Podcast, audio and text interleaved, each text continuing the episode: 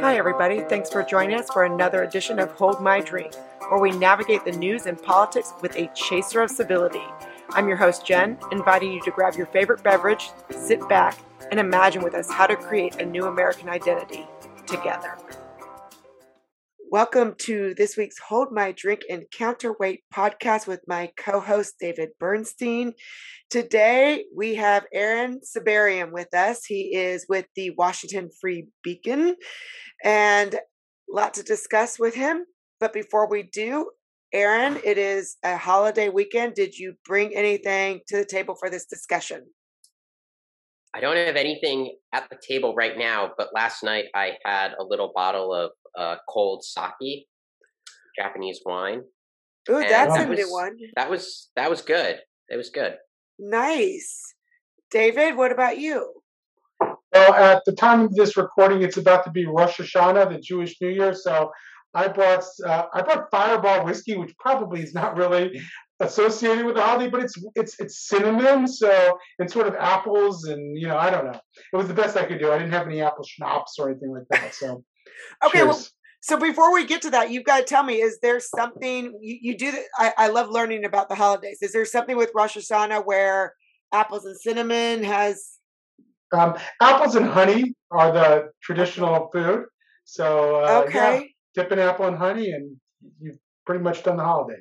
Well, and now can you drink during the holiday, or Yes. you can? So You this can is a holiday that you you can absolutely drink. Okay, okay, you good. can absolutely drink. Yom Kippur, which is the uh, Day of Atonement, that's coming up in a, a little bit. That's when you can't eat or drink. So, uh, okay, but we're this is celebratory. This is all good. okay, all right, all right. Well, and then I'm I'm still on my Texas seltzer kick. So my spiked seltzer today is agave and lime. So not as fun as your Fireball. Excellent. Well, take us away, David. So I've had the chance to uh, get to know Aaron a bit.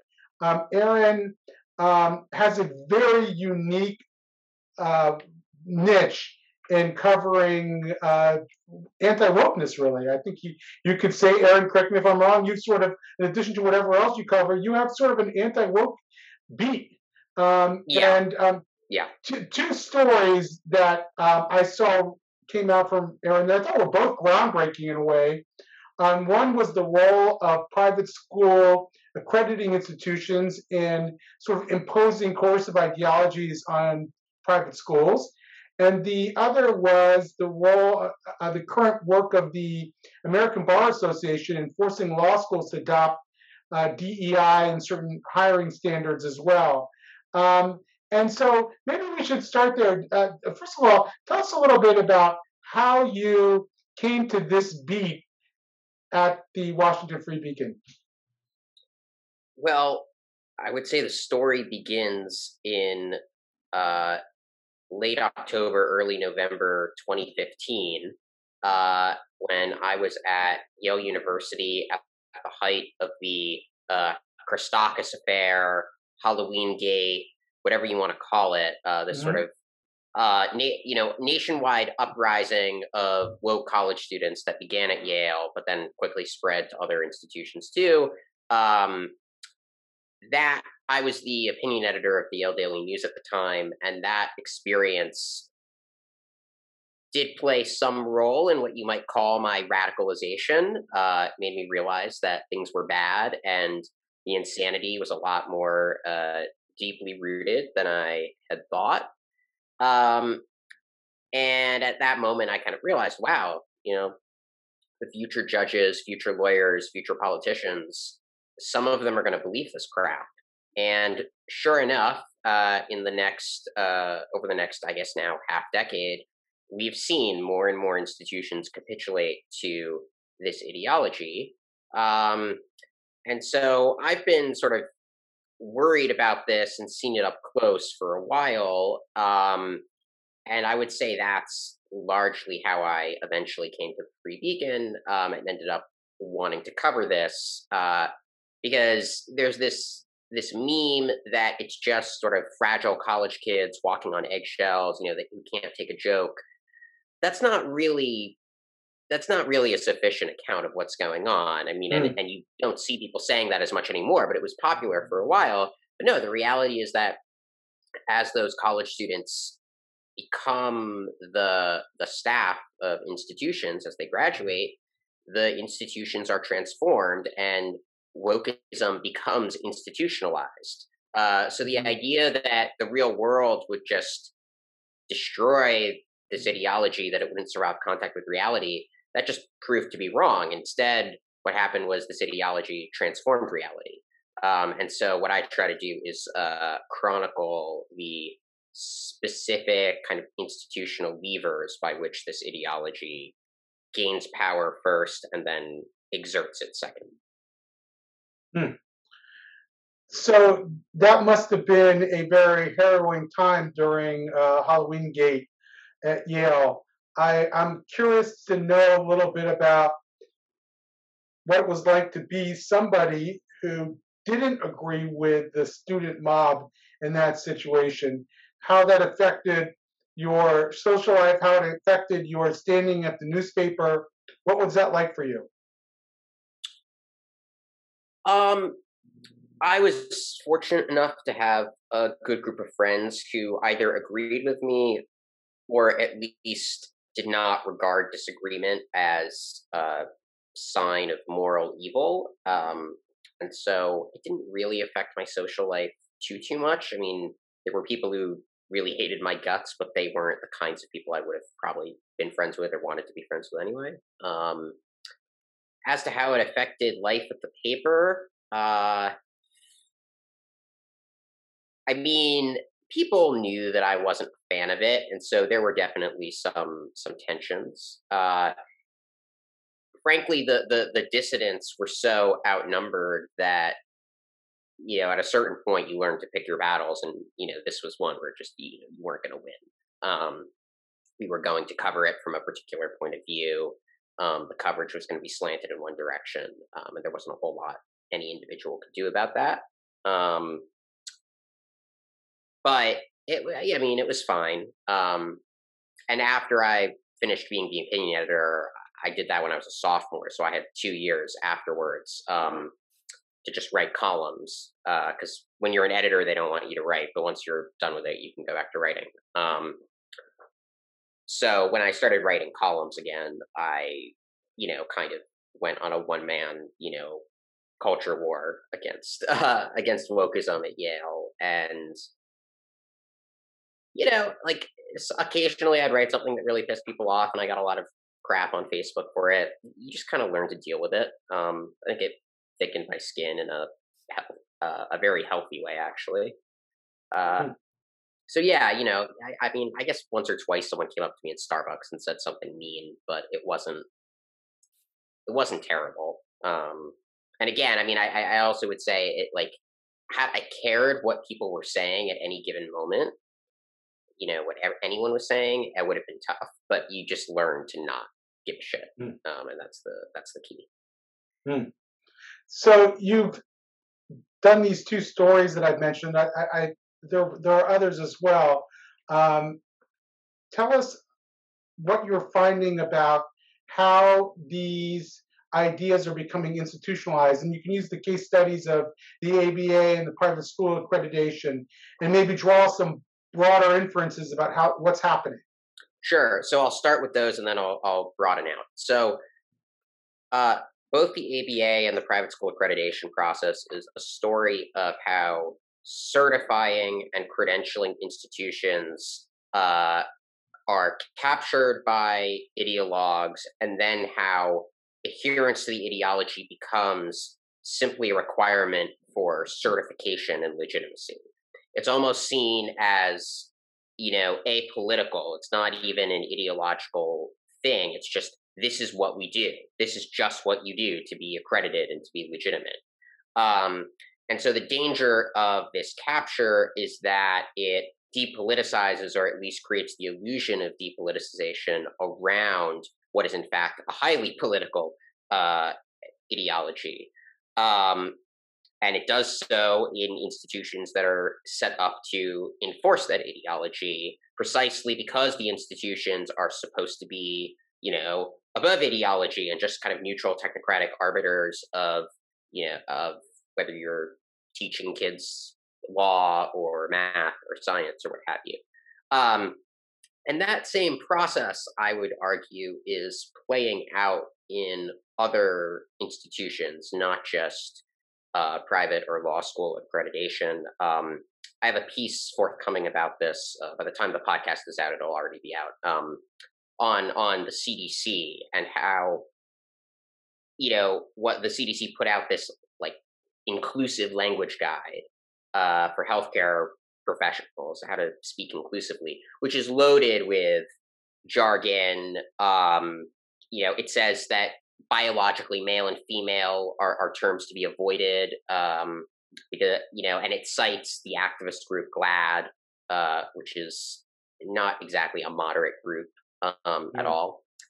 But you know, it does this, and it's framed as just, uh, you know, here are here are some terms that you know healthcare professionals think are you know better and non-stigmatizing and here are a list of resources and references if you'd like to learn more about these issues and it cites GLAAD as if it's a scientific authority it also cites the american public health association which you think is a scientific authority but then you go to its quote health equity fact sheets and the health equity fact sheets uh, say that uh, enforcing eviction moratoriums is an important uh, part of public health, um, which the, and the CDC, of course, was doing that until a few weeks ago when the Supreme Court blocked it. Um, and as you go through this report and you go through what they're citing, um, it becomes very clear that what's going on is that this ideology is being woven into the very language of official medicine um, and so again, it's being depoliticized. It's essentially ideological character is being masked under this kind of technocratic veneer. Um, you know, uh, and that's happening at the CDC, like you know, the highest level of uh, public health bureaucracy.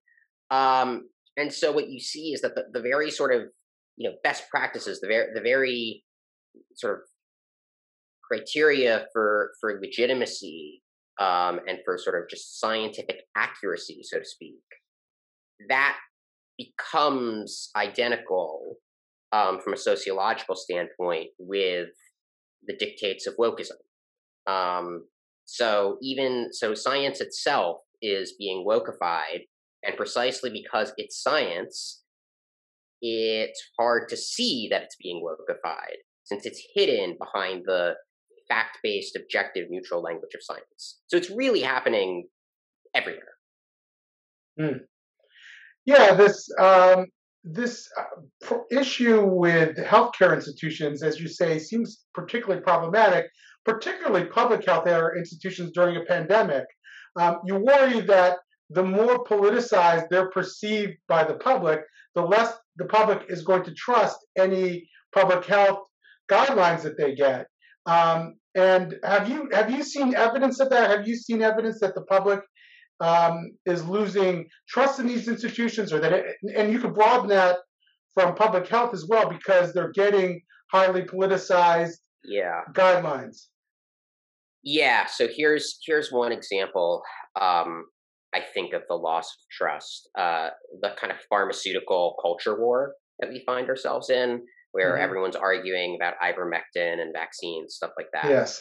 Um, there's an interesting pattern you'll notice, which is that things that are not very effective, like ivermectin and hydro- hydroxychloroquine, um, and things that are very effective, like vaccines and to a lesser extent monoclonal antibodies, both become objects of culture war. And things that are in the middle and kind of like objectively they work but they don't work super well i'm thinking of the uh, antidepressant drug fluvoxamine which is done decently in clinical trials. No one pays attention to the stuff that's in the middle. It's all the stuff that either does work or doesn't work like very unambiguously. Um, and i think the reason for this is that people don't trust the public health establishment so, you know, if the public health establishment issues, in many cases, I think a scientifically correct verdict um, that something is really good or really bad, it immediately raises people's suspicions that ah they're they're lying, they're not telling us the whole truth, and dissonant voices are being censored. Right? You don't see that with the middling efficacy drugs. People just don't care. It's all the ones where it seems very straightforward and you think there would be the least controversy that there's the most. And right. I think it's because people are like, oh, there's not enough scientific controversy among the experts. They're colluding. Something's going on there. This is about the narrative. Um, and it's unfortunate because uh, many times the public health officials are actually right and the vaccines actually do work. Um, you know, right. and ivermectin, while it may not be a death sentence or anything, it like probably is not going to cure you of COVID. It's not a silver bullet. Um, but you know, when the public health officials are so nakedly ideological, I think it fuels this kind of uh, culture war around COVID, and mm. including even you know this sort of pharmaceutical culture war within that culture war that has been uh, on the news so much in recent weeks.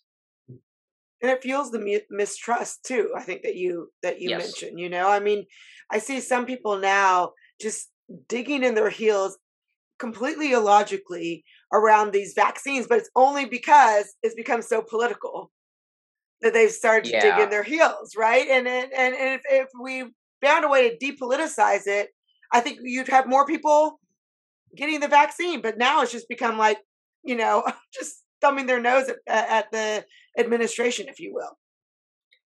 Right. No, I think that's that's it. Eh, I mean, the other thing I would just say is that some amount of politicization was probably inevitable because of how polarized the country is.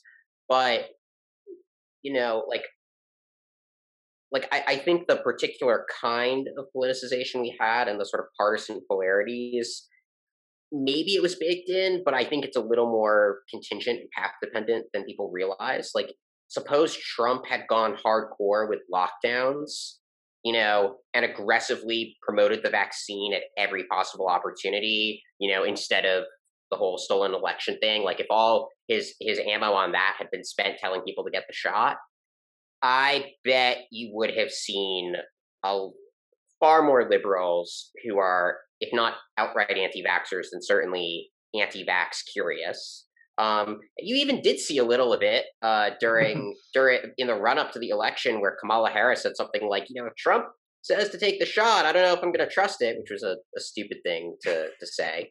Um, and you know, in in other countries, uh, it's been the right that has pushed lockdowns and the left that's resisted them. I think that's the case in Israel, and I don't know if there's as much of an organized left anymore in Hungary, but certainly in Hungary, you know, you had Orban who, who pushed for lockdowns and things like that. So it it really the polarization may be baked in, but I'm not sure the the alignment of the poles is mm-hmm. some mm-hmm. iron law of, of politics. I think it could have very easily been otherwise, which is one reason that although I have very little patience for anti vaxxers, I also have very little patience for the tendency of smug liberals to be like, oh, ha ha ha, you know, those Trumpy conservatives who won't get the vaccine, they're killing themselves. First of all, as of a few weeks ago, only 27% of young African Americans were vaccinated. And, you know, the New York Times, to its credit, ran a story on that, but like, it, it's really a statistic that blows up a lot of the simplistic narratives. Um, mm-hmm. and B, like, yeah, do, do we really think that um, liberals would be so smug if uh, Trump voters were enthusiastically getting the vaccine and it was, you know, still uh, maybe, you know, African Americans who weren't. I bet the tone would be totally, totally different. Um, so yeah, I, I have I have very little patience for that kind of smugness. You make such an important distinction.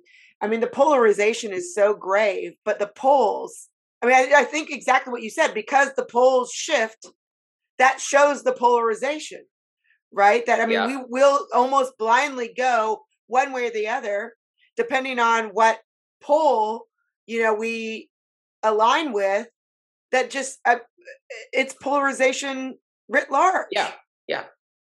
Well, I, I mean, look, like like at the very start of this, I mean, it was it was in fact conservatives who took COVID more seriously in January and February. It wasn't necessarily mainstream conservatives, but you saw these weird right wing anonymous accounts who were very worried about what was going on in Wuhan. And relatively early on, you had Tom Cotton raising alarms about a possible bioweapon in a laboratory that leaked, and everyone's like, ah, it's a crazy far right conspiracy theory. And it turns out, oh, well, that might have happened. You know, US intelligence agencies aren't sure. Um, but yeah, like, like the it, it flipped really quickly. Like it was totally a it was a right wing thing to be worried about. Then it was a left wing thing to be worried about. It's basically stayed that way for a while. Um, I think partly because of Trump and partly because there's just such deep distrust of the public health bureaucrats on the American right. But, you know, even throughout the course of the pandemic, it's not like the polls were fixed. They moved around, you know, over the span of a few months, which just I think goes to show how path dependent it is. Mm-hmm. Mm-hmm. I, I want to ask you a little bit more about the American Bar Association and its it's uh, I don't think it's ruled yet, right, Aaron? No, it's, it is not. Uh, it is not. It is strongly contemplating um, putting DEI standards. That was then met with some opposition from professors at Yale Law School. Um, what what is the state of play there? What are they actually trying to do? And is anybody opposing it? well, so fortunately, a lot of people are opposing it. So there were these ten uh, 10 uh, Sterling and Emeritus professors, which is the highest rank at Yale Law School. Uh, ten, they all signed this very strong letter to the American Bar Association opposing it. Um, Brian Leiter at the University of Chicago, some others. Uh, so it there's certainly opposition.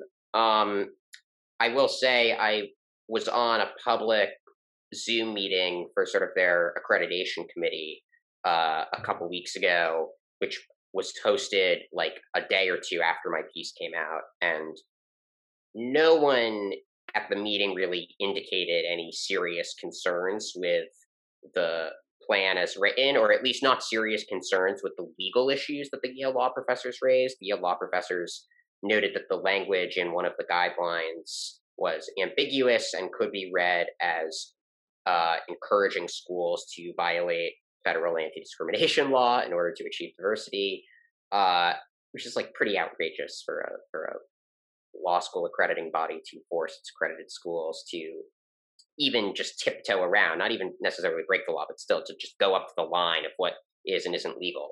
It's pretty crazy.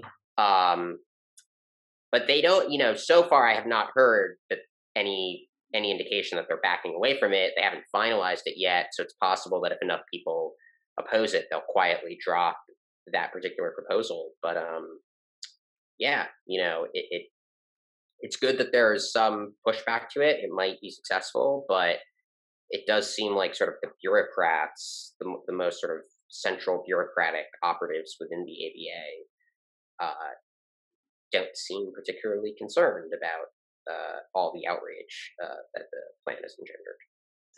Hey, Aaron, for our listeners, can you give a little background on what exactly it is the ABA is proposing?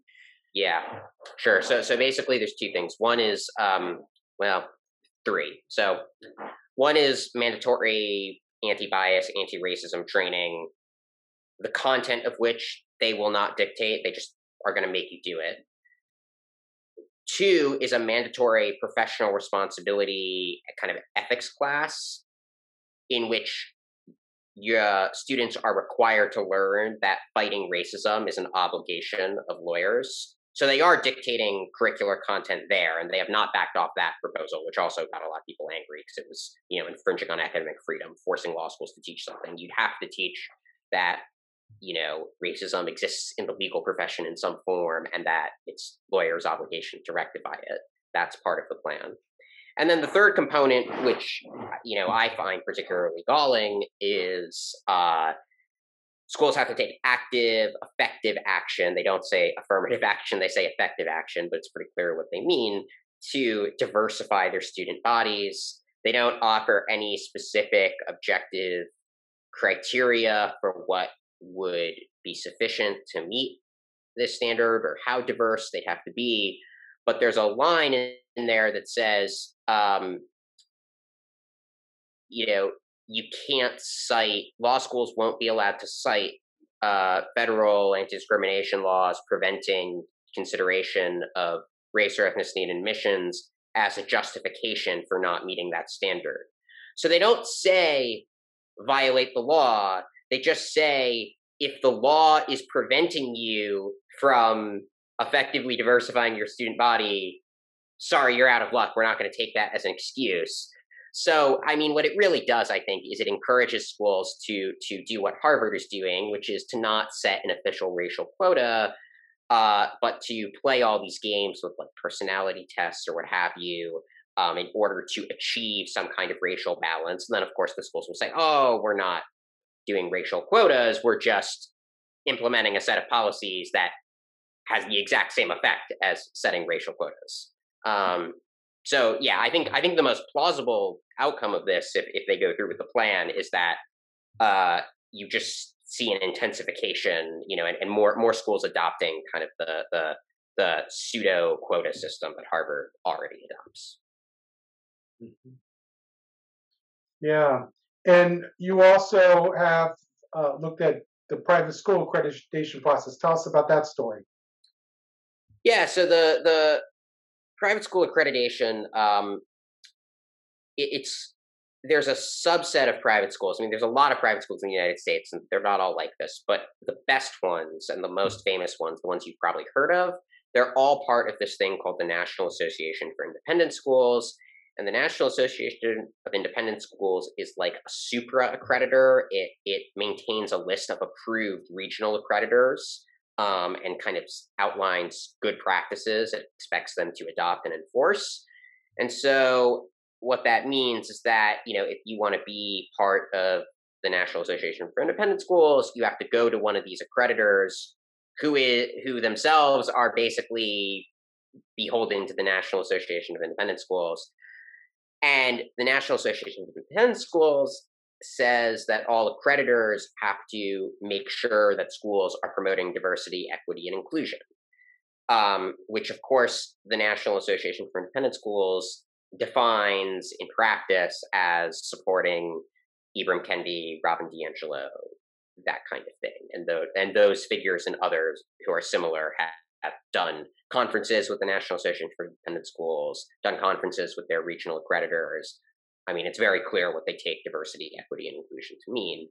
Um, and then the other side of this is that there are a lot of DEI consultants who are who have ties to the accreditation agencies, including in some cases eh, they may even be the same people. Like um, one of the guys who the guy who runs a lot of the diversity programming at the National Association for Independent Schools is also the head of a DEI consultancy group called the Glasgow Group, um, and all the mm-hmm. consultants mm-hmm. in that group have you know positions with the NAIS, and some have positions with other accreditors too. So in practice, there's this there's the flagrant conflicts of interest where you'll have an administrator at a private school who's also part of a consulting group who's also part of the accreditation body that's accrediting the private school and so you know that person will say oh why don't we hire my consulting group um, in order to maintain compliance with these DEI accreditation standards. And that the result of this is that the the wokeism is basically just a requirement to be accredited by this big, rather prestigious independent school organization. Um, and so, you know, sure enough, all the independent schools uh, have gone woke kind of simultaneously. Um, and some of that is because they're true believers, of course. And you know, I, I, doubt that Dalton would be significantly less woke were it not for these accreditation requirements. But I mm. think on the margins, you know, it's like harder to start your own anti-woke school if there's this accreditation bottleneck. Um, and for schools that maybe are a little less gung ho about the ideology, there's still going to be this pressure for them to hire more and more DEI professionals and do more and more of these conferences. Um, because they don't want to be told in their accreditation, you know, when they're up for reaccreditation, they don't want to be told that they're racist and are in danger of losing their accreditation status. So there is a kind of coercive mechanism at play here where the schools can only really dissent so much from the accreditors without it being a problem. Hmm. Um, so I want to ask a different question because it's been on my mind. Um, I had you on the Jewish Institute for Liberal Values podcast, the Speechcast, and I know you're Jewish. Um, one of the arguments that my organization recently made is that these ideologies, in that, in that as much as that they're illiberal, rigid systems of understanding hierarchy of privilege and the like, are fanning the flames of anti-Semitism, in as much as they are uh, a binary of oppressed versus oppressor. Have you seen any of that? Is that something you agree with, or is that something that you just haven't looked at very closely? Yeah, I, I think it's I think it's broadly true. Um, one under discussed pathway by which I think they do that is uh, a by coding Jews as white in the discourse, and b by anathematizing white people. Um, right. And now, you know, it may not be that they're singling out Jews, qua Jews, although with the Israel Palestine stuff there is some of that. But but often I actually think that the deeper issue is um, it, you know, when there is anti-Semitism. I mean, I mean, the very idea that you would conceive of Jews as a as a oppressed, protected class doesn't really gel well with this binaristic racial narrative in which everyone is either an oppressed person of color or a white oppressor because Jews are coded as white. So how could Jews really be oppressed? They're white. White people are the oppressors. I, I mean, I and really they're successful too. I mean, on yeah. average, Jews are successful. Yeah. Oh, minority. yeah. And that's that's the other problem. Jews are among within white Americans. Jews are one of the demographics that um, often seem to provide evidence for the oppressor oppressed binary precisely because of among white Americans Jews are uh, among the most successful. I mean, it's true. Uh, so yeah, I think that's a big problem, and one reason I think it's not talked about quite as candidly, maybe as I just phrased it, is you know it, it really what the, what this implies is that is that there is a kind of almost I would call it anti-white racism that interacts with and intensifies anti-Semitism insofar as it kind of you know makes it impossible to cognize groups as a as a victim of oppression. Um, people don't like to talk about wokeness as a form of anti-white racism, but I do think that that eh, there's at least some animus towards white people there that is is an important mechanism to perpetuate anti-Semitism, and so I think we ignore that at our peril. Um, yeah, there have been people who have criticized me in recent days for coming out with exactly the kind of findings you just articulated, and said uh, that we are practicing sort of Jewish critical race theory. In other words, we're looking at how biases are embedded in right. systems or ideological systems, and we're saying that's causing anti-Semitism. And then here you are doing exactly what critical race theorists do, and and and calling it a cause of anti-Semitism. Do you have any uh, thoughts on that? I mean, it's a clever it's a clever comeback. I don't think it's super persuasive because a um, you know there's a difference between finding between saying that there are biases woven into a belief system and saying that there are biases woven into structures. First of all, critical race theory really says both of those things that it's woven into structures and belief systems. And I think your claim is more that it's woven into a belief system, not so much say like you know the structure of liberal democratic capitalism, um, right. or something like that. That's, that's true. Um, but point. the other, the other, the other thing I would say is, look, you know, there's nothing a priori crazy about the idea that biases can be can be ingrained in very subtle ways into the way people think and talk. That's not crazy. And indeed, in the 1970s and 80s, when critical theory was first coming onto the scene, there frankly were just more examples of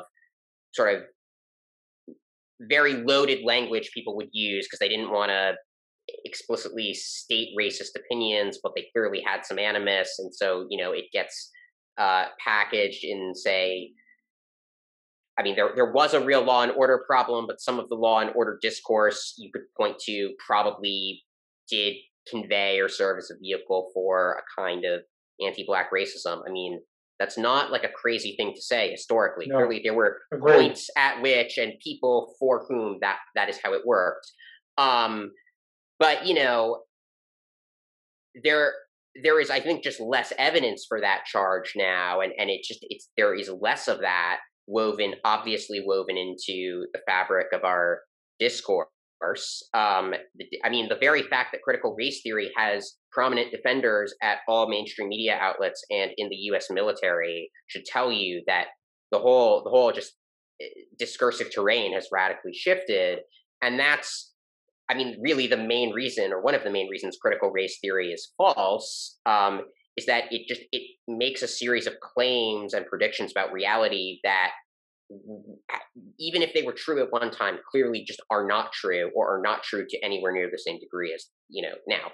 Um, and so, with the you know, to go back to the the charge your opponent's level against you, I'd say, look, like, uh, this is an empirical claim and it needs to be falsifiable and you need to be able to show your work and say that these biases are are woven into uh you know discourses of, of leftism intersectionality whatever but i think that you can do that right i, mean i think that you can see that uh clearly the discourse right now wants to quote unquote center um, a particular set of groups and grievances um, above others, and that the discourse right now clearly does not conceive of Jews as people of color. I mean, like I, I you know, I would challenge your opponent to say, so like, which of those do you disagree with?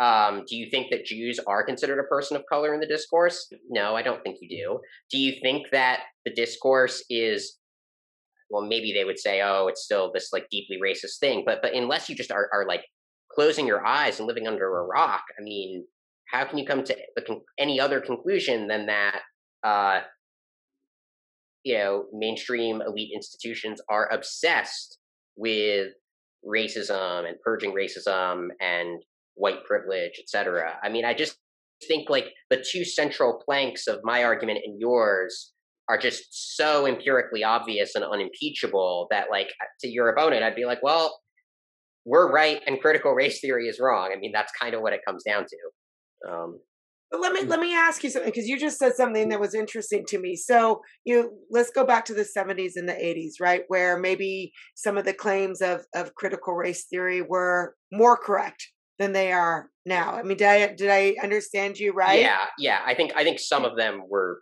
more correct in the 70s than they are now. Right. Yes. Yeah, and, and I and I agree with that.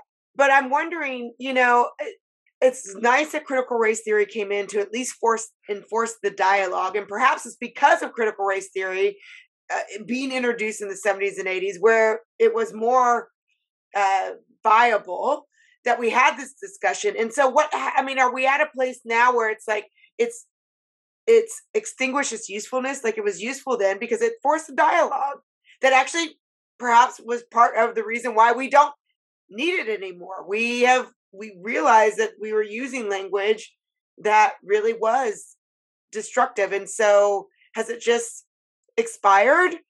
Well i think i think um in so yeah the the language thing certainly i think you know has largely expired but i would actually say the bigger the bigger issue is that in the 70s it was reasonable to conclude that most residual disparities were probably due to some form of racism or that or that you know you couldn't really plausibly blame it on the groups who were on sort of the lower end of those disparities in any way um, given how recent uh, the the civil rights revolution had been. Um, today you know there is still i think a real question about you know what you how quickly you would expect to see the gaps close um, when the sort of formal legal barriers are removed and maybe the answer is just you know it takes longer than 50 years it's going to take 100 or 150 but the further you get away i think the harder it is to point to examples of kind of residual racism and the actual workings of systems as being sort of the, the main causal agent there especially because there are a whole lot of immigrants, including black immigrants from, say, Africa or the Caribbean, who who don't uh, who don't experience quite the same disparities um, as African Americans do. Um, and so, you know, I think the deeper issue with critical race theory is that it kind of assumes that all disparities, or at least most of them, are rooted in racism of some, kind. Um, but unless you just kind of tautologically redefine racism to mean the presence of racial disparities, which I think is is silly and wrong, um, it's not at all clear that systemic racism, you know, of the sort that existed pre civil rights or immediately post civil rights exists to exist today, at least on anywhere near the same level. And thus, it's frankly not uh, at all clear to me uh, that we should be attributing the lion's share of disparities to racism. And then, of course, the comeback is well, what are you attributing it, you know them to, Aaron? Are you saying people are inferior? Uh, no, I mean, I, I I think that there are a lot of explanations, and you know, most of the the most plausible ones don't don't absolve African Americans of causal responsibility for their own condition, but also don't necessarily blame them for it or or um, absolve the rest of the country of any obligation to support policies that are designed to you know mitigate the conditions of of eh, you know especially poor African Americans. Um, but look, like you know, Charles Murray has this new controversial book where he says, you know, I'm going to talk about the causes of racial disparity or the, the existence of racial disparities. I won't get into the causes, but you know, I'm going to just say that like these are persistent and we really are bad at getting rid of them. We don't know how to, you know, and these are just facts. And the reason he says that is, look, uh, like if if you if you're not willing to say it's structural racism, you're left with a very limited set of answers. And if you're not willing to embrace one or some mix of those answers, you're not going to be able to fight critical race theory. So I do think it's important for people to just say, look, like clearly this is not all racism. Clearly some of this is either culture or it's maybe class. I think that's an underdiscussed one. But you you know, you you gotta be able to say at some point, right. Look, not all the disparities are due to racism. In fact, many of them are not, because otherwise you just can't win this fight. Right. Can you imagine, though? I'm just, I, I, completely agree with that, by the way. And I think we liberals have so caved on the idea of culture, for example, that we've that it's it's very hard now to reclaim that ground. And I'm trying to imagine like what would it be like to talk about disparities in let's say a senior social studies, senior high school social studies class, right? Where you say, okay, we're not going to teach a CRT version of disparity. We're going to diversify the conversation, bring in other sources, and we're going to allow you, we're going to ask you to read Ibram X. Kendi, but we're also going to ask you to read Glenn Loury or mm-hmm. John McWhorter right. and so mm-hmm. forth, and read those sources and then have a discussion. Can you imagine schools being able to do that? I mean, just we seem so far away from that. I think it would immediately be protested as racism. And I suspect rather than do that, they would just simply banish the whole subject matter from schools and not allow kids to talk about it. Mm. What, what, what is your take? Yeah. I mean, I, I don't know what the what the roadmap is for getting there, other than just making the best arguments well, we can. I, I, think, I mean, I think, I think it could be banished from schools. That's actually the best case scenario, realistically. The worst case scenario, which is more likely, is that they would mm-hmm. just reprimand the teacher who assigned Loury and say, "But you can still assign Kendi. You know, that's fine." Right. Um, I would say, and this brings it back to my reporting a little. Uh, part of it is you have to go after the institutions that are that are kind of making this stuff into just background noise and in, and and sort of trying to inject it into the very air we breathe. Um, and so, you know, I think that simply raising awareness about ha- institutional capture um, is useful because it a gives people something to rally around. You know, I think Chris Rufo's reporting on schools and Fortune 500 companies has been useful because a he gave it a name, critical race theory, but b he he identified a, a, a very concrete battleground, um, which was schools and companies. Um, uh, I think just yeah, the raising awareness and, raising awareness of institutionalized character is step one, and then step two is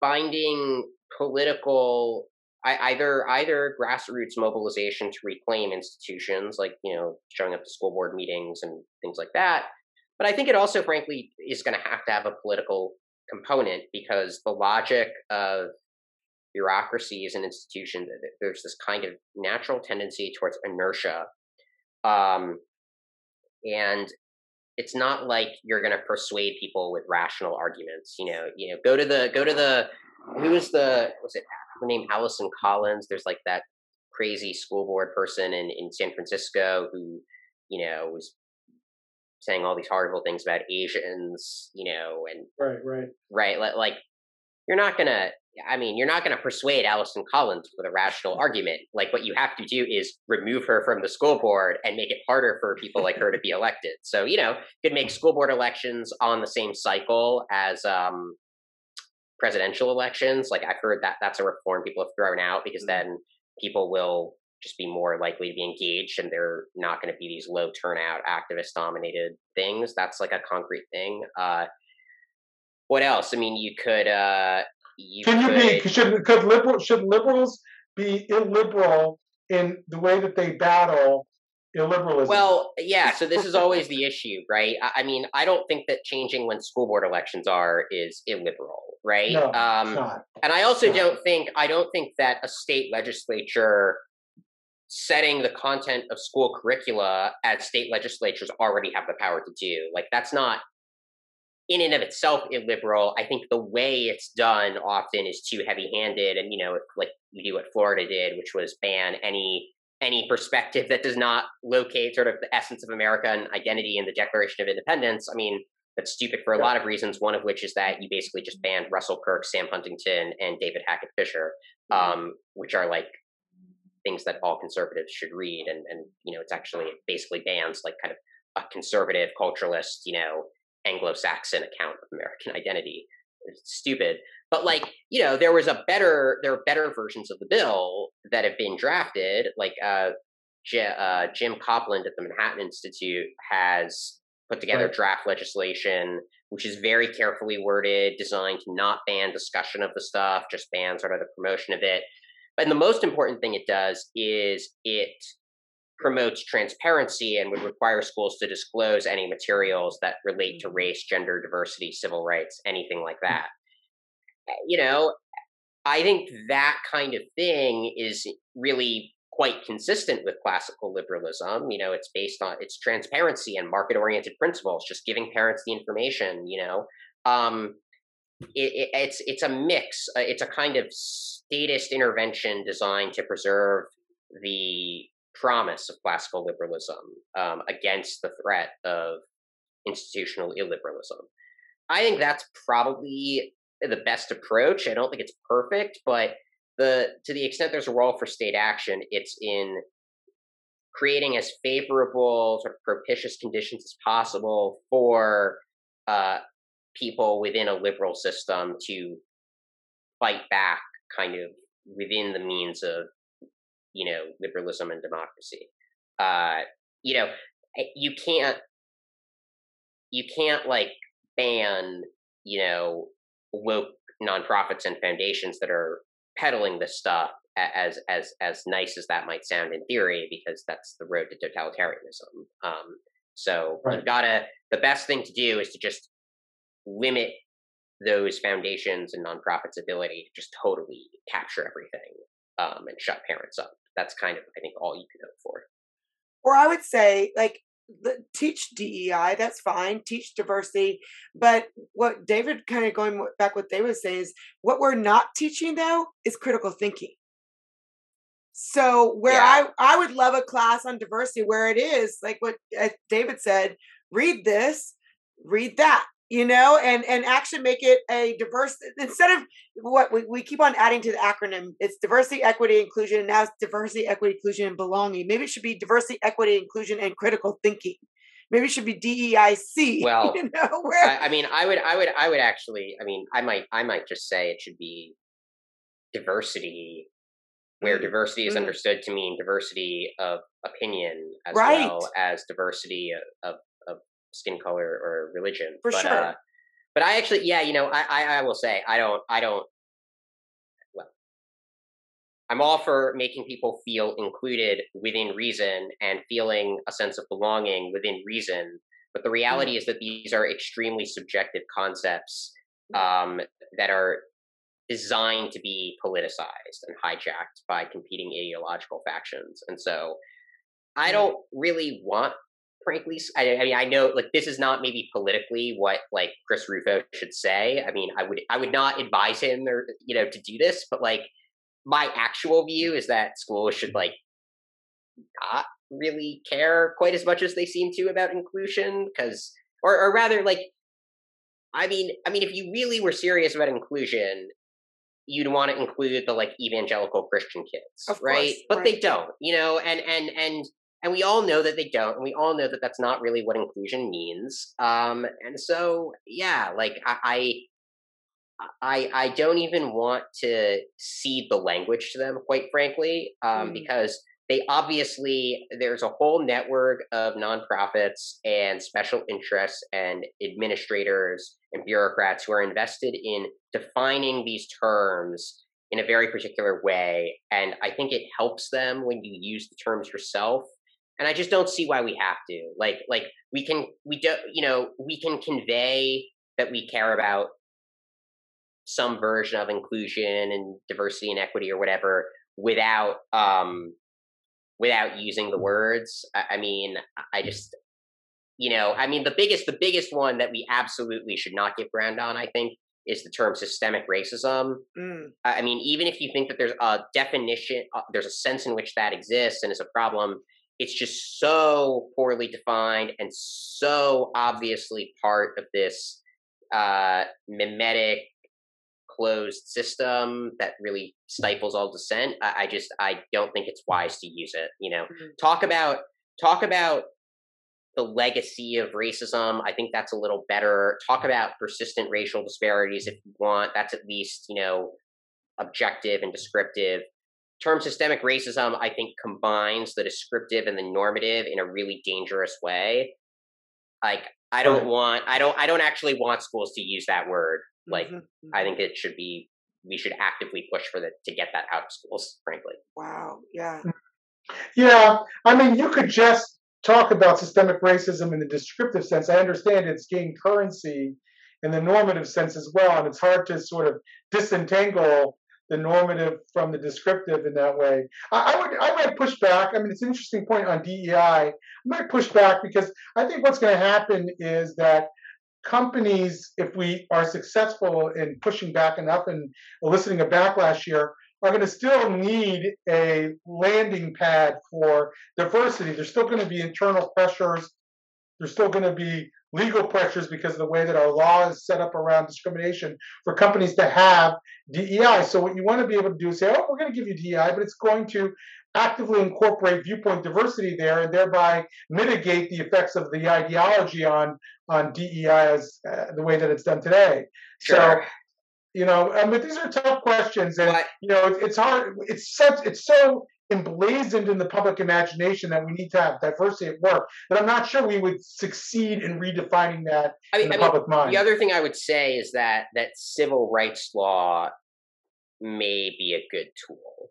Um, and there have Yeah. already been attempts to sort of say, look, you know, these anti-white struggle sessions, this is this this violates is the plain text yeah. of the civil rights law. I mean, I think that's a good a good tactic to kind of conservatives say, see, we stand for civil rights. We just stand for a universalist, colorblind conception of it, and really push for that. Um, that might uh and even maybe write laws that that specify we you know the way we will interpret the civil rights law which is great by the way we love civil rights is that it applies to every group including white people including men including cisgendered heterosexuals it applies to everyone i mean that that i think is a place where you can maybe succeed in reclaiming reclaiming the terms precisely because there is this longer, deeper tradition of a kind of colorblind civil rights discourse in the United States. So there, I agree with you that like you know we don't have to totally give up the language.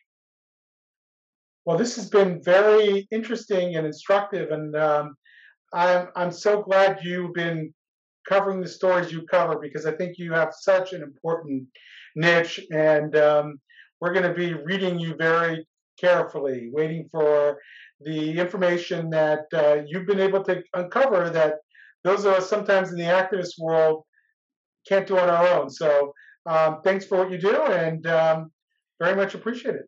Yeah, you know, yeah, now, Aaron, so I, I was just going to add to that before I let you go. I mean, some of these stories that you told about the accreditation and the CDC, I don't see that anywhere else. I mean, the talk about critical thinking, I mean, you really looked at some of the background into both of those that I never have seen anywhere. And so, yeah, thank you for keep keep doing what you're doing. I hope that it expands and that we see at least this access to information and outlets outside of you know small niche niches. Right. So yeah, thank you, thank you. Yeah, appreciate yeah. you.